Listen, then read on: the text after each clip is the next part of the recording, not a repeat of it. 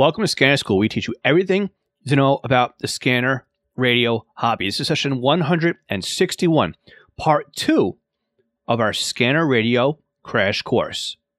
Today's podcast is sponsored by a brand new training course, The Ultimate Beginner's Guide to Software Defined Radios.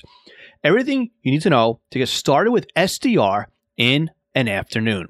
Our simple step by step course will show you how to set up a brand new SDR, install the drivers on your computer, and have you listening to local stations in just a couple of hours.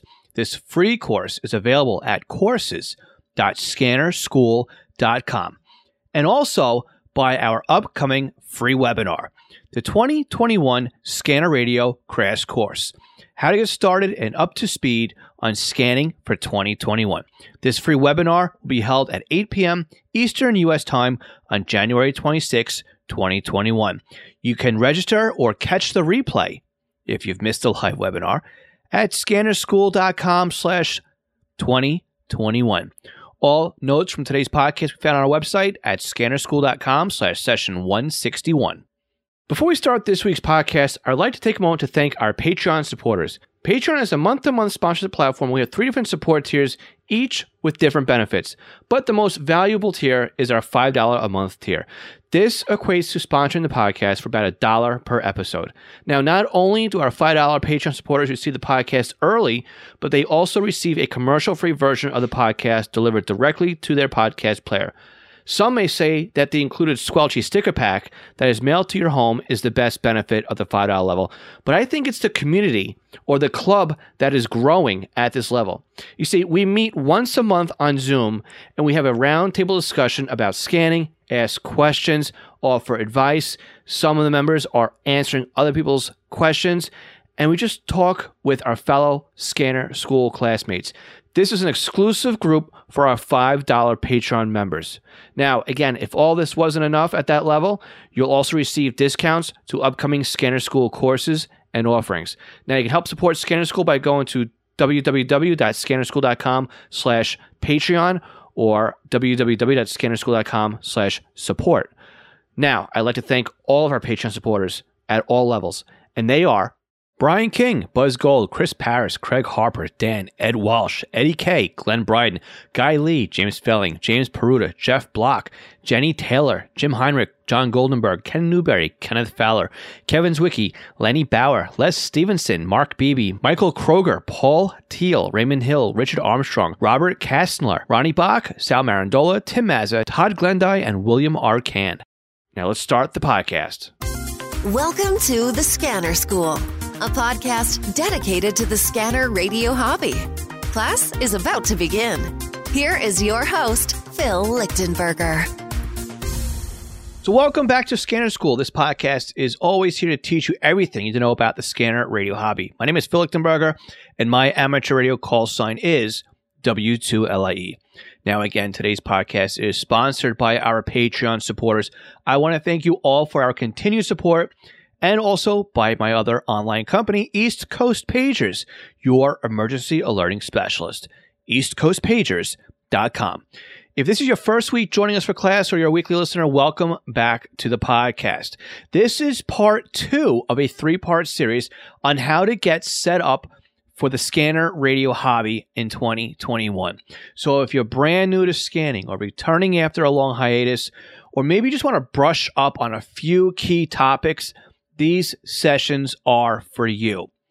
But not only are we going to do this on the podcast, we're also going to do our very first live workshop where we're going to go over all of this real time with visual examples, little bits of movie clips, hopefully some live whiteboards type of stuff. And of course, questions being answered during the workshop. There's a time change if you listen to last week, so I had to change the time on this one. So the workshop will still be held on Tuesday, January 26, 2021, but it's going to be 8 p.m. Eastern U.S. time. Again, if you've missed the live workshop, you can still catch a replay. This replay will always exist. So to register for free or to catch the replay, again, visit scannerschool.com slash 2021. All right, so part two, we're going to talk about trunking and digital types of trunking here. This is a fun one. This is a real exciting part of the scanner radio hobby. Last week we went through all the basics, right? AM, FM, conventional, all all the stuff that you need to know in order to get into the hobby. The trunking stuff, honestly, I mean, it it confused me when I first got started in trunking. But a lot of people today, they still have the same issue. Now, if you are kind of confused how trunking works, it's not that difficult, okay? Really, what trunking means is that multiple users share pooled frequencies. That's all it is. Okay. You have a certain number of frequencies and a lot of people can use them. They're allocated on an as needed basis. How is this done? Well, there are groups of users, and these are your talk groups. Okay. So think about a group being your local police department dispatch. Then another group would be your fire department dispatch. And another group would be the police department tactical channels. Another group would be the fire department tactical channels, right? Then you probably have a group for Medcom and OEM and the water district and maybe even the county bus system, right? These are all groups. Each one of these groups could be assigned to a talk group. Okay. So, with most trunk systems, not all, we're going to break these apart later on. But just for simple sake here, to explain how this works, imagine the control channel on the trunk system being a conductor in an orchestra or a traffic cop at an intersection. Okay. Or for those of you who enjoy aviation, air traffic control. Okay. No different. The control channel basically tells what talk groups, what users to go on which frequency. That's what their jobs are. So when a user keys up their radio, the radio quickly says, Hey, I need a talk group. The control channel says, Good, you can go to this frequency X. Hey, by the way, everybody that's a member of this talk group, go to frequency X. Everybody's radio goes to that frequency who's part of that talk group. Now, the original unit still hasn't dekeyed his microphone yet. That's how fast this happens. They'll get the OK to transmit or the OK to talk beep on their radio, and they will say, hey, units out in the field, we have a call for a cat stuck in a tree at 123 Maple Street. They'll dekey the microphone, and with that, all of the users of that talk group go back to the control channel, waiting for the next bit of instructions. Well, a user out in the field who's around the block will key up their radio. Again, he presses down the PTT button or the push to talk button, and his radio says, Hey, control channel, I need a voice channel. The control channel says, Okay, go to channel Y. Hey, by the way, everybody who's a member of this talk group, you also go to channel Y. Everybody goes to channel Y, and the user then keys up and says, Okay, this is unit four, five, six. I'm responding to one, two, three Maple Street. He dekeys the microphone. Everybody goes back to the control channel. While this is all going on, though, you've got the fire department and the buses and water districts and everybody else. They're also keying up the radio at the same time. And the orchestrator, the control channel, the traffic cop, right? He's saying you go to channel X, you go to channel Y, you go to channel A, you go to channel C, you go to channel D, you go to channel B. And he's moving everybody around on these channels. Okay. Eventually, right, if everybody's trying to keep at the same time, a busy tone will go out. But these systems are built so that majority of the time there's not an overload, right? Traffic is analyzed to see how many people want to use it at the same time. The beauty of a trunk system is that, again, the resources are shared, right? So, whereas a conventional frequency is licensed to a single department, if you're not using that frequency, right, you still own that. It's your resource. Nobody else can use it who's not licensed for it. It's a dead frequency until you use it again. It's a tied up resource. What happens when you have all of these departments and all of these users that want to get licensed? Well, eventually you run out of spectrum, which is what's happening here on Long Island. And if you had trunk systems, more trunk systems in play, you can get more users on these shared resources. Okay. So it allows basically counties, states, jurisdictions to license up a smaller number of frequencies that they would have needed if they needed everybody assigned frequencies. Okay. So this is why we use trunk systems. It's a better use or reuse of the RF resources that are available to us. Now, again, if a trunk system breaks, they will go into fail-safe mode, right? There's ways around these things. But all in all, this is why we use trunking and how it works. Now, we've got some common types of trunking. We'll go through a couple of them right off the gate here. These are all different animals here. I mean, the trunking, right, is is a basic form of using radios, but it's how you actually use them that's different. So we've got EDACs, we've got Motorola Type 1, Type 2, Motorola P25, okay, Project 25. You've got DMR Capacity Plus, Connect Plus, Capacity Max, or is it Connect Max? I forget now. You've got LTR and several different flavors of LTR. You've got NXDN, right?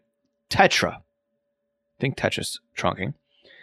But my point is, oh yeah, and MACOM. Let's not forget about the one we can never listen to, MACOM. So there's different kinds of trunking protocols that are out there. Now, again, in our live workshop, again, scannerschool.com slash session 2021, I will have a live video running right about now that's showing a real trunk system operating and how we can visually see all the information on the trunk system. So, again, I recommend checking out our free live workshop that goes along with this podcast. So, let's talk about the different kinds of analog trunk system. Again, these are pretty much end of life at this point, but we still need to talk about them because they're still out there and it's always good to know the basics. So we've got EDACS, which is Enhanced Digital Access Communications System. Again, several flavors of EDACS. EDACS Standard or Wide, which has a 9600 baud control channel. EDACS Narrow, which has a 4800 baud control channel. EDACS Standard and Wide's got a 25 kilohertz wide carrier. Narrow's got a 12 and a half. That's why one's regular wide and narrow because of the bandwidth. We talked about narrow band last week, right? You've got EDACS SCAT, which is single channel autonomous trunking. I don't know who named this one, but okay, whatever. So basically, on this one, you operate on one frequency and alternate between a control channel and a voice channel.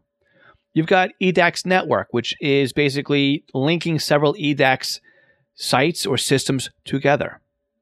With an EDAC system, what you have to remember is you need to program in your channels in a logical channel numbering or LCN. Okay.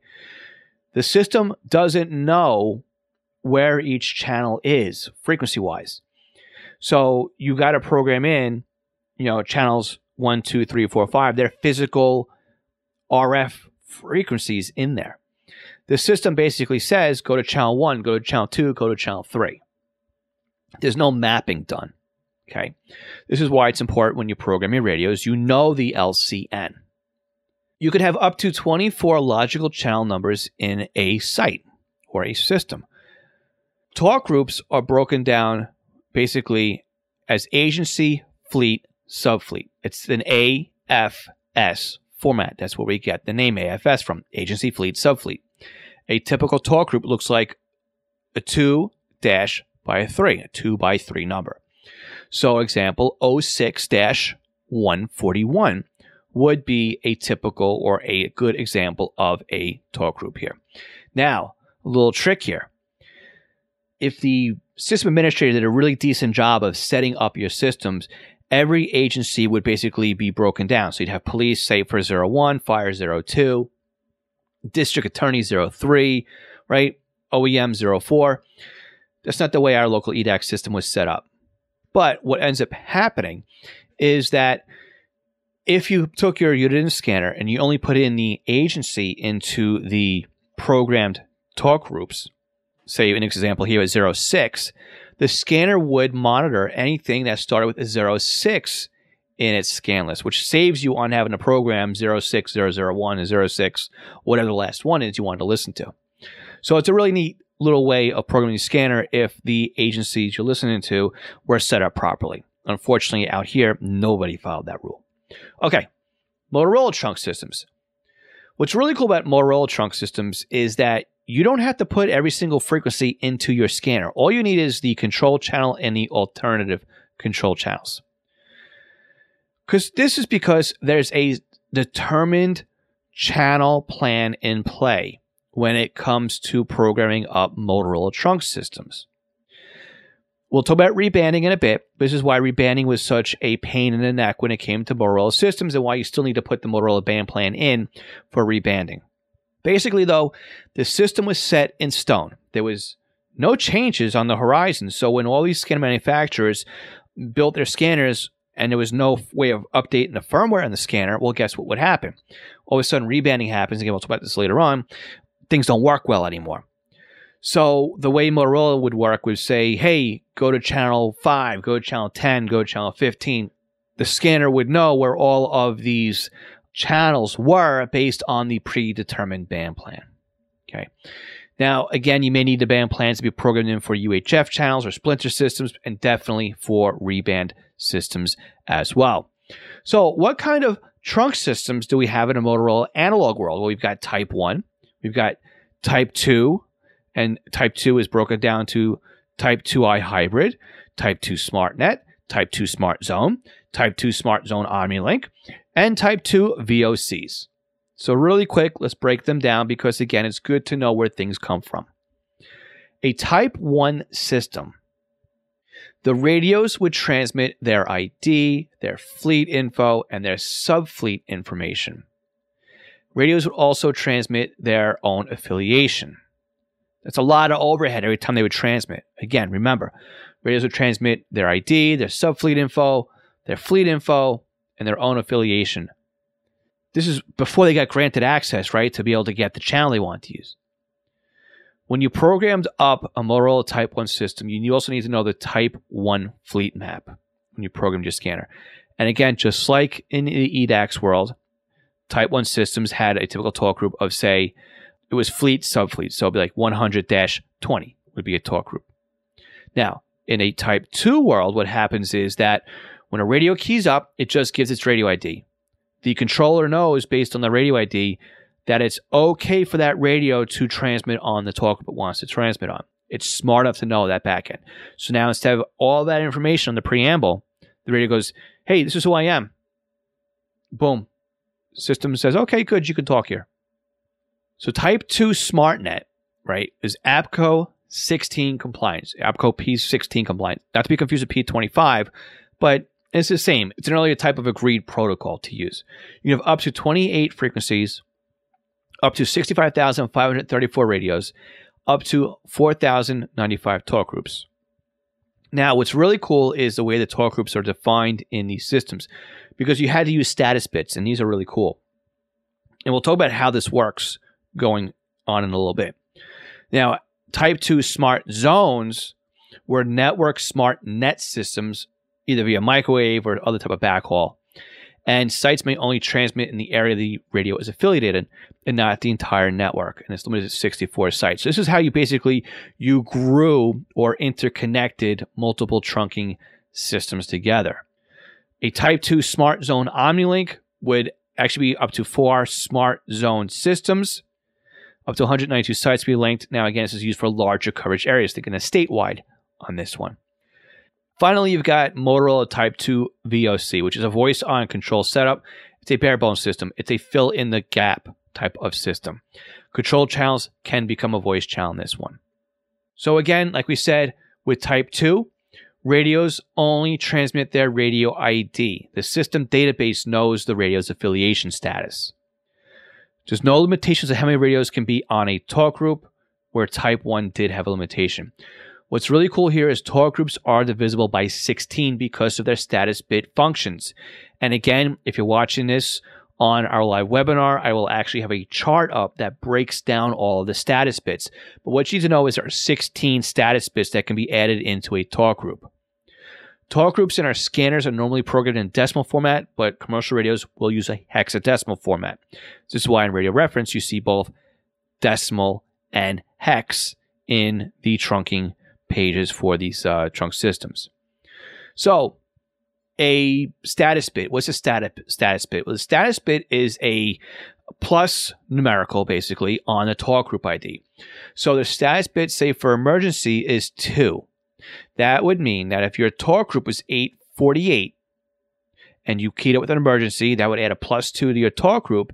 Now all of a sudden you're transmitting on talk group 850. Again, 848 plus two for your status bit is 850. So when we program up our scanners, this little program note here, ignore the status bit. Okay, this way you always get that talk group when they transmit within a status bit. However, if you actually want to program in the status bits and you want to have an emergency one and set up, say, talk group 850, you could type in, you know, sheriff emergency, then your radio would show you that. That's how they would keynote that status bit, which is also pretty cool to do as well. So again, status bits are why talk groups are divisible by 16 because there is basically status bit of 0 through 15 and that's how the talk groups were spaced on a Type 2 system. Okay, let's talk LTR. LTR stands for Logical Trunked Radios. Primarily, this is used for businesses, and frequencies are stored in scanners, again, like EDACs, in logical channel numbers. Okay, you need to know where each frequency belongs in the system.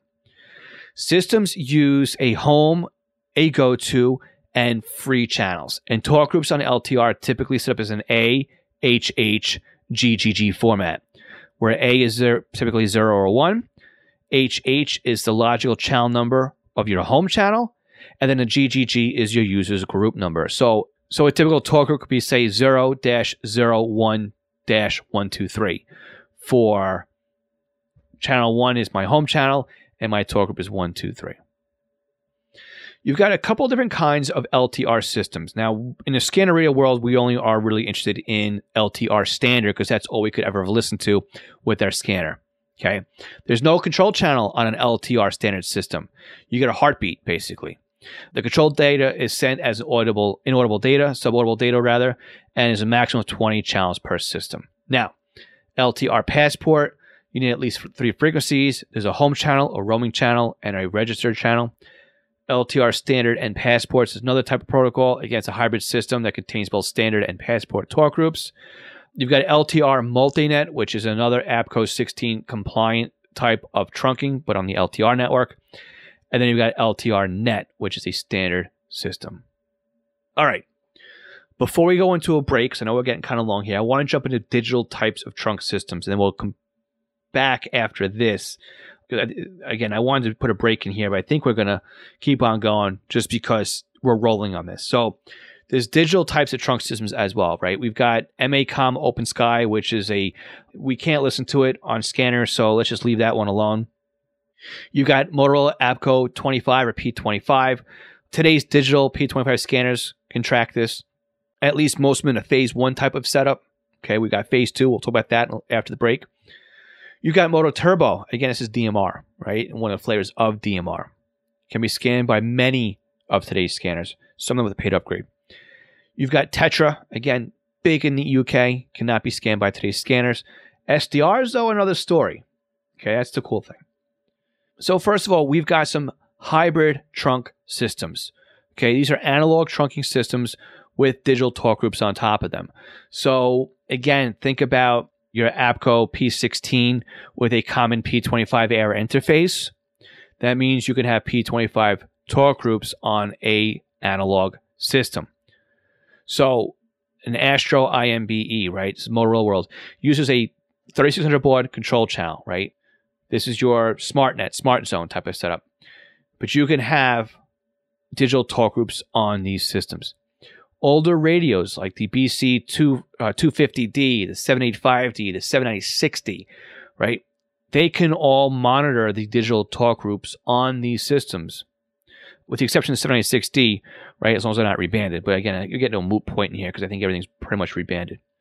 Whereas a P25 system, instead of using a 3600 baud control channel, P25 uses 9600 baud control channels, and the system must only contain digital talk groups. It's absolutely no analog whatsoever on a P25 trunk system. Now, AEGIS was an earlier digital modulation used over the standard EDACS system, it was an APCO P25 compliant. It will not communicate with EDACS Pro Voice. Now, again, Pro Voice is not APCO P25 compliant either.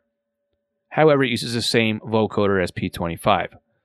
So, with all of that said, we are kind of through the analog and digital types of trunkings, or at least a breakdown of that. Again, if you're watching our free upcoming webinar, we'll have some video and graphics to help you understand all this as well. So let's take a quick break here and recharge. And we'll come back on the other side of the break with some P25 trunking, the phase one, phase two, and even DMR and NXDN and all that other fun stuff. So stay tuned and we'll be right back. Did you know there are ways to help support the Scanner School podcast that doesn't take any time or any extra money on your part? If you go to scannerschool.com slash support, you will find we have several ways that you can continue to do your online shopping and help support us. We have links to Amazon. If you click on our link before you go to Amazon, anything you buy from there will help support Scanner School. Now, if you're in the market for a brand new scanner, an antenna, other accessories, we have links to Scanner Master, where you can not only purchase a scanner and accessories, but you can also get your radio programmed. And by clicking on our link before you buy, you are helping to support the podcast. Now, if you're in the market for software, we have links to Butel. And if you want something new to you, we also have links to eBay. Again, just go to scannerschool.com slash support before you make your purchases, and you are helping to support Scanner School at no additional cost to you. This session of Scanner School is sponsored by East Coast Pagers. Now, East Coast Pagers is one of my online companies, and we are a Unication, Apollo, and Swissphone dealers serving the North American market. Now, if you're looking for a personal use pager or one for your department, we can get you a quote at the very best prices. So why does a company like East Coast Pagers support Scanner School? I think that every scanner reader user should at least put one pager in their collection of radios. The reason why is very simple. It frees up your scanner to just do scanning, and then you have one radio that's dedicated to your local fire activity. Now, with a pager, you can have voice storage, you can do tone outs, you can keep it silent, you can go back the next day and listen to what you've missed overnight. It's more than you can do with an out of the box scanner. And with today's pagers having multiple frequencies and even having multiple channels in a scan list, like the Unication G1 can do eight channels in a scan list. It has 64 memory channels, and out of the the box, it comes with 11 minutes of stored voice and a desktop charger. The G2s to G5s, they do P25 phase 1 and phase 2 in simulcast environments with stored voice, paging on conventional NP25. Oh, and they're upgradable too to DMR Type 1 and Type 2. They are more rugged than today's consumer based scanners. And with a pager like a Swissphone S Quad, you won't even realize you're wearing one. It'll help keep you informed as to what's going on in your neighborhood. So again, eastcoastpagers.com or contact me directly, phil at eastcoastpagers.com. Do you have a new scanner? You're having problems understanding how it works? Maybe you're new to the entire Home Patrol database of programming and you can't figure out Sentinel. Did you get a new SDR and you're trying to figure out how to install it, or you want to learn how to use Unitrunker, DSD Plus, maybe set up a PiAware, or even just make some changes and you don't understand how the system and the equipment works? The podcast might be great for you, but maybe you need a little bit more of one on one help with setting something up. I'm available to do just that with you with our private tutoring sessions. You can book me online by going to scannerschool.com slash consulting for a one hour session. And it's great because we can actually share computer screens remotely and I can guide you through step by step as if I was sitting right next to you. So again, book me for an hour at scannerschool.com slash consulting for your scanner radio one on one tutoring session. National Communications Magazine is your personal library of scanner, CB, GMRS, FRS, MURS, and two way radio articles written by the best minds in the business over the past three decades. Your NatCom personal online access account allows you to download the newest issues of America's Hobby Radio magazine, as well as back issues too. So visit natcommag.com natcommag.com to download your free sample issues and sign up today. That's natcommag.com for National Communications Magazine. Okay, if I haven't lost you yet, we're doing good. All right, so P25 trunking. We've got two different things going on here phase one and phase two. Okay. I'm going to break this down for you so it's super, super easy for you. Phase one trunking operates on a 12.5 kilohertz signal, continuous four level FM. That's C4 FM. Okay. It's basically a 4800 baud or two bits per symbol, yielding 9600 baud bits per second through the channel. Okay. All right. You're lost. Whatever. I get it at this point. But here we are here. You are working, as remember what we said last week, FDMA, TDMA. Well, phase one is FDMA. When I key up the radio, I basically own that frequency. Okay. Nobody else can use it while I am using this frequency. Okay. Whereas in phase two, what happens is now you've broken that frequency in half over time. Okay. So you have now taken a single frequency and split it into two slots or two time slots, and it becomes a TDMA and FDMA over CQ PSK modulation schemes. Okay, so this uses the AMBE plus two vocoder for those of you that really want to know about it. And phase two plays a role in interoperability as well. You, everything can fall back and everything else like that. But phase two is important again because it allows you to have more resources on the system. So if you only have five voice frequencies, now all of a sudden you have 10 because everything is time divided by two. Okay. So P25 trunking variations, we have a couple that we can talk about here. So we can have single channel P25 where systems only use one frequency. Now, again, this, this is kind of like conventional P25, to be honest with you, because the radio transmits a NAC in a talk group, and then all the other users who want to talk to them must also have a matching NAC in a talk group. There's no control channel. Okay, user just keys up, and everybody who's got the radio program the same way can hear them. Again, if multiple users try at the same time, you could actually have clashing or or intermod problems. With P25 multi-site trunking, you have an active control channel. Okay. You only need to program in again the control channels in your scanner because with the P25 protocol, that information is transmitted over the air. It says, "Hey, this is this is who I am, and these are my neighboring sites." So the users or the the end users can have their radios basically programmed over the air because they know where to go if they ever lose coverage, which is really cool as part of the P25 standard. Which means you can have multiple sites transmitter locations here linked together in simulcast or independent use. Okay, where if it's simulcast, all the sites transmit the same thing at the same time. If they're not simulcast, they will have different frequencies in use. Sites can be broken down into zones, north zone and south zone. And again, talk groups are only rebroadcasted on the sites, the transmitter locations rather, where you actually have affiliated radios. So if I'm on a north system and I transmit there, the only way that my talk group will be on a south site is if a hive another radio down there has affiliate with the system and needs to hear that talk group. If all the radios that are using a trunk system or using a talk group rather are on the north site, unless it's hard coded in the in the system to rebroadcast that talk group on the south site, it will never be transmitted there. That's how you get even better reuse of the resources. So when you program your scanners, remember that. Okay, that's why sometimes you may go, my my rate's been very quiet lately. How come I'm not hearing anything? Because that talk group isn't available on the other site you may be listening to. All right, let's roll over to DMR.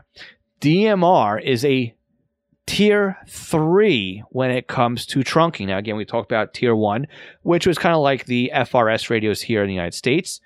Tier two allowed you to then use higher power and repeaters. Well, tier three is basically licensed trunking radio.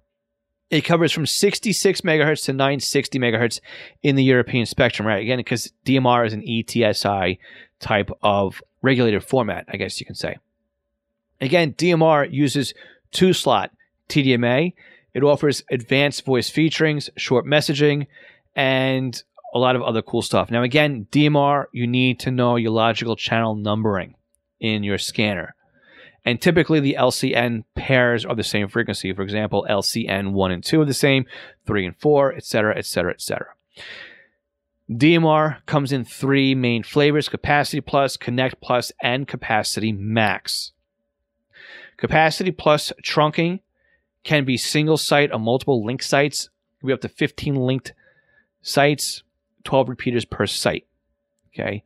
They used a REST channel instead of a dedicated control channel and will send a burst or a heartbeat every few seconds.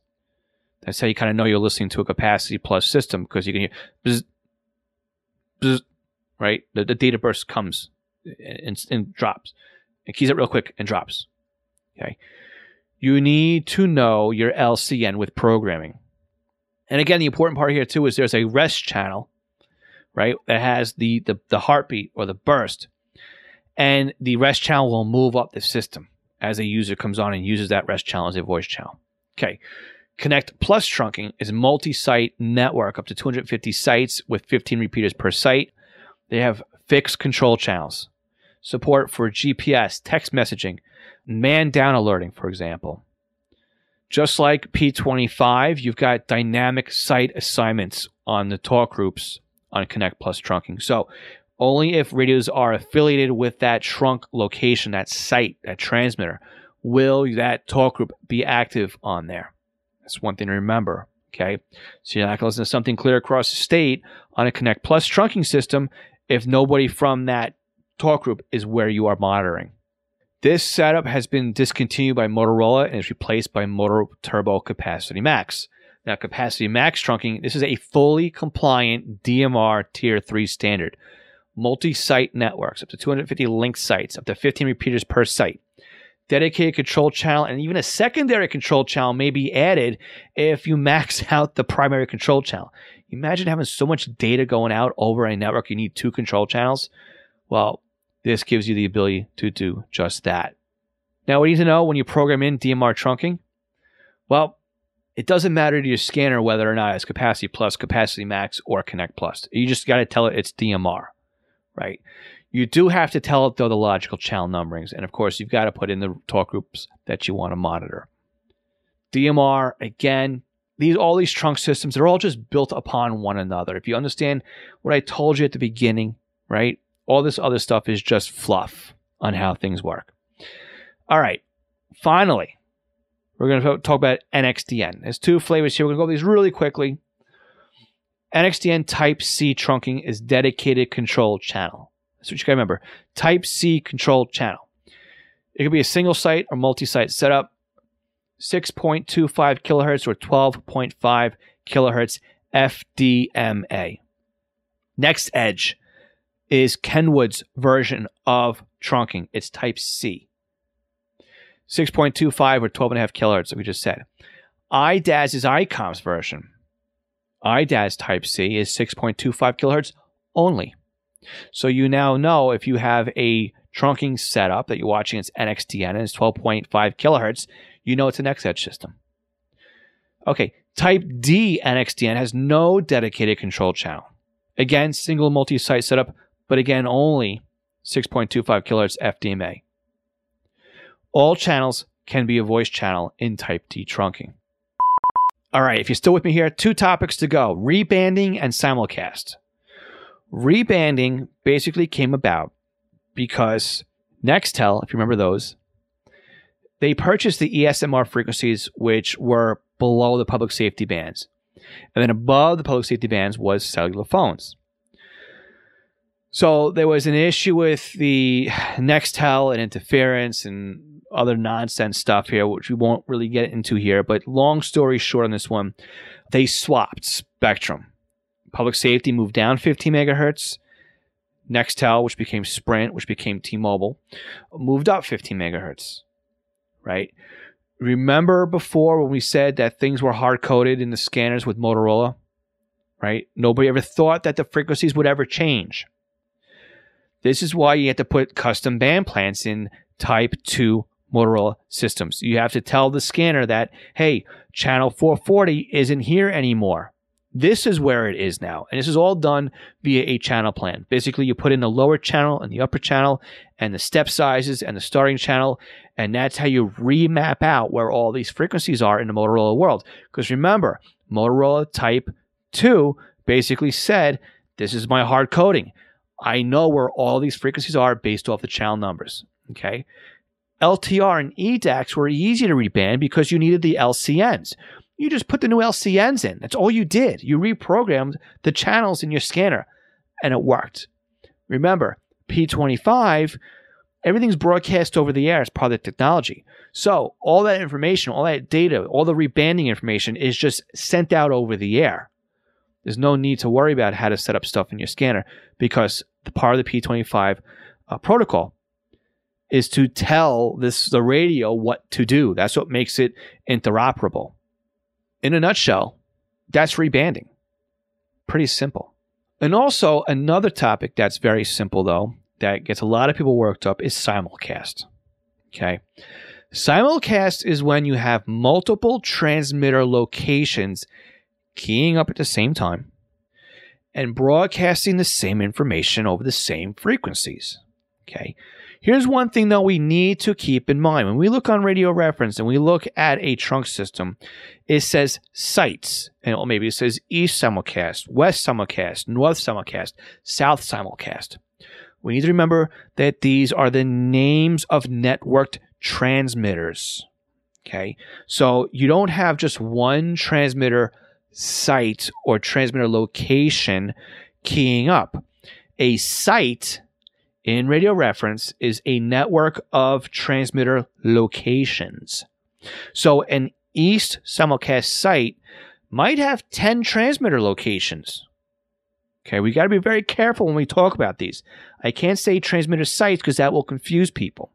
It's physical transmitter locations. And maybe your west site, simulcast site, has got 15 transmitter locations. Okay, I'm stressing out my words here. What ends up happening though is that when you have multiple transmitter locations keying up at the same time with the same information, you're talking about high speed data, zeros and ones, that are going through free space, the air. Depending on where the user, the recipient, the receiver is physically located, you could have propagation delays, timing delays. You could have reflections off of buildings. Okay. And as these different or same signals come into your receiver, but out of phase, out of time, in different spots than the timing in the scanner expects it to be, all of a sudden you've got an echo going on. Or the I like to say it's the days of analog TV where you'd watch a football game or a news broadcast, and not only would you see the the game, but you'd see a, a ghosted image of the game, slightly off center and off to the side, or the guy at the news desk would be sitting there twice, right, one in front of the other. Well, when you have zeros and ones, the scanner can't put it back together again because zeros and ones belong in certain spots. Now, instead of getting 0, 1, 0, 1, 0, 1, you're getting 0, 0, 1, 1, 0, 0, 1, 1, 0, 1, 0, 0, 0, 0, 1, right? Things aren't aligning up properly. The scanner says, I can't put this data back together again. I have too many errors here, right? I can't make heads or tails of this. This is why simulcast is an issue for many scanners. This is why we say, in order to get around simulcast, you have to eliminate all of the other sites and set your scanner up so that it monitors one site as best as possible. This is why we say get off the outside antenna, get a Yagi antenna and point it towards one site, maybe even the furthest site. Okay. I'm doing it. I'm doing it again. Not site, transmitter location. You see how easy it is to to think transmitter site means the location of a transmitter, but it's actually the actual physical transmitter. Because in RadioReference, again, a site is the group of transmitter locations. Gotta be very careful about how we say these things. So, you have to limit the transmitter locations when you deal with simulcast. I apologize for saying it wrong. It's a very bad habit because, again, my 9 to 5, I work with cell sites. so, getting back to that, with a simulcast network, multiple transmitter locations are networked together to transmit at the same time, which make up a site. Hopefully that clears it up for you. So that's why we use Yagi antennas, attenuators, indoor only antennas. This is also why radios like the SDS 100, SDS 200, or even your SDR radio, again, shameless plug, check out the SDS free training course at courses.scannerschool.com, will help you with simul cast environments because they look at the IQ data. Okay, the I and the Q are different. It's not just taking the signal in zeros and ones over the air. Things end up in certain planes in digital world, and we're not going to get into that because now I'll really make you want to crash into a tree if you're listening while driving, or if you're out for a walk or a jog, you'll put the left foot cross over the right foot, and you know I don't want to be responsible for you getting hurt. That's all you got to know here, right? So simulcast, yes, is a pain in the neck. Thankfully, we have radios like the SDS 100, the 200, and the SDRs that will help us get around simulcast. Now, another shameless plug the unication pages work like gangbusters in simulcast world. And if you want a unication pager, please reach out to me. I would be more than happy to help you answer questions about the unication product. I am a dealer and I have got a ton of positive feedback on how well these pages work. All right, guys, this podcast has pretty much gone long enough. Again, this is why we broke it down to three parts. You can download the session notes by going to scannerschool.com slash session 161. Please share this podcast with people that you think will benefit from it. And please share our free course. Again, I'm leaving it up to you to help your fellow Scanner Radio users. Please share this on websites and forums and Facebook groups. Scannerschool.com slash session 2021. That's where the free webinar is going to be. My goal is to help as many people as possible get up to speed with scanning this year. Okay. We're still in the middle of a pandemic, unfortunately, right? This will help a lot of people figure this out, right? People remember, remember when you got started and you were lost, right?